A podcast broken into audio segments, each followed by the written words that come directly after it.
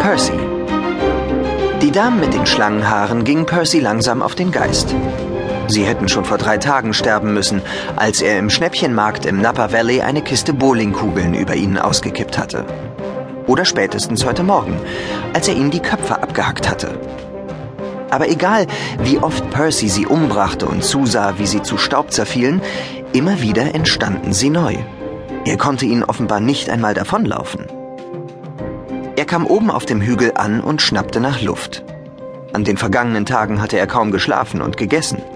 Seine Kleider waren zerfetzt, angesenkt und voller Monsterschleim.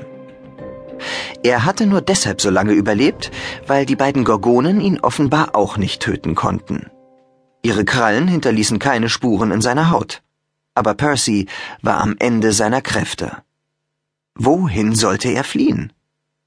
Er schaute sich um.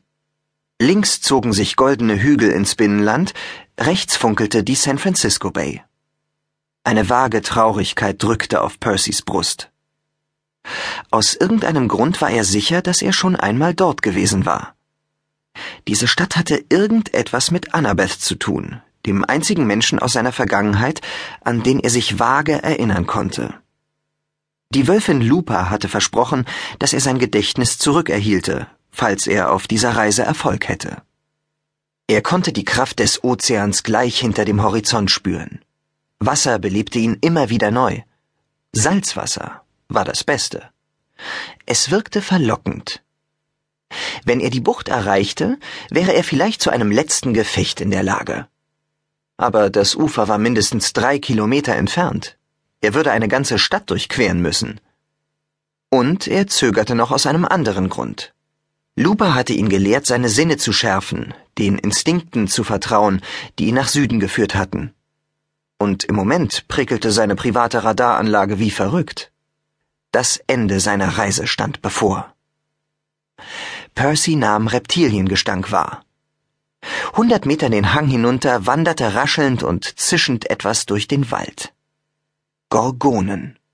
Immer hatten sie behauptet, ihn riechen zu können, weil er ein Halbgott war der Halbblutsohn irgendeines alten römischen Gottes. Neptun. Er kletterte zur Westseite des Hügels hinüber. Es war zu steil, um dort hinunterzusteigen. Der Hang fiel fast 30 Meter ab, genau auf das Dach eines in die Felswand eingebauten Wohnblocks. 20 Meter darunter tauchte unten aus dem Hügel eine Autobahn auf und schlängelte sich nach Berkeley. Großartig.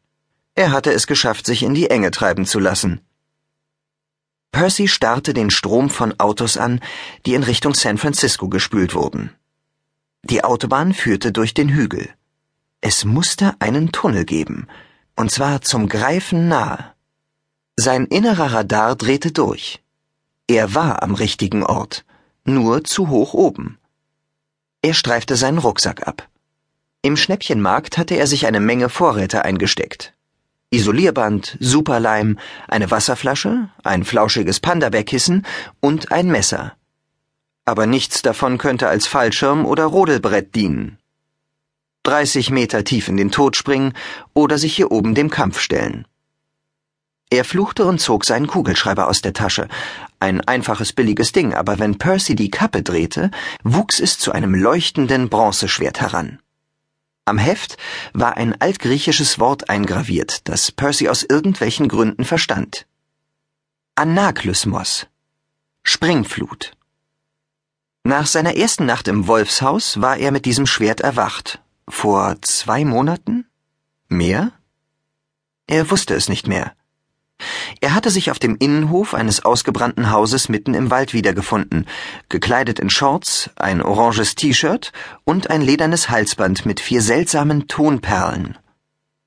Percy hatte keine Ahnung gehabt, wie er dorthin gelangt war, und er hatte nur eine äußerst vage Vorstellung davon, wer er überhaupt war. Er war barfuß, verfroren und verwirrt gewesen. Dann waren die Wölfe gekommen.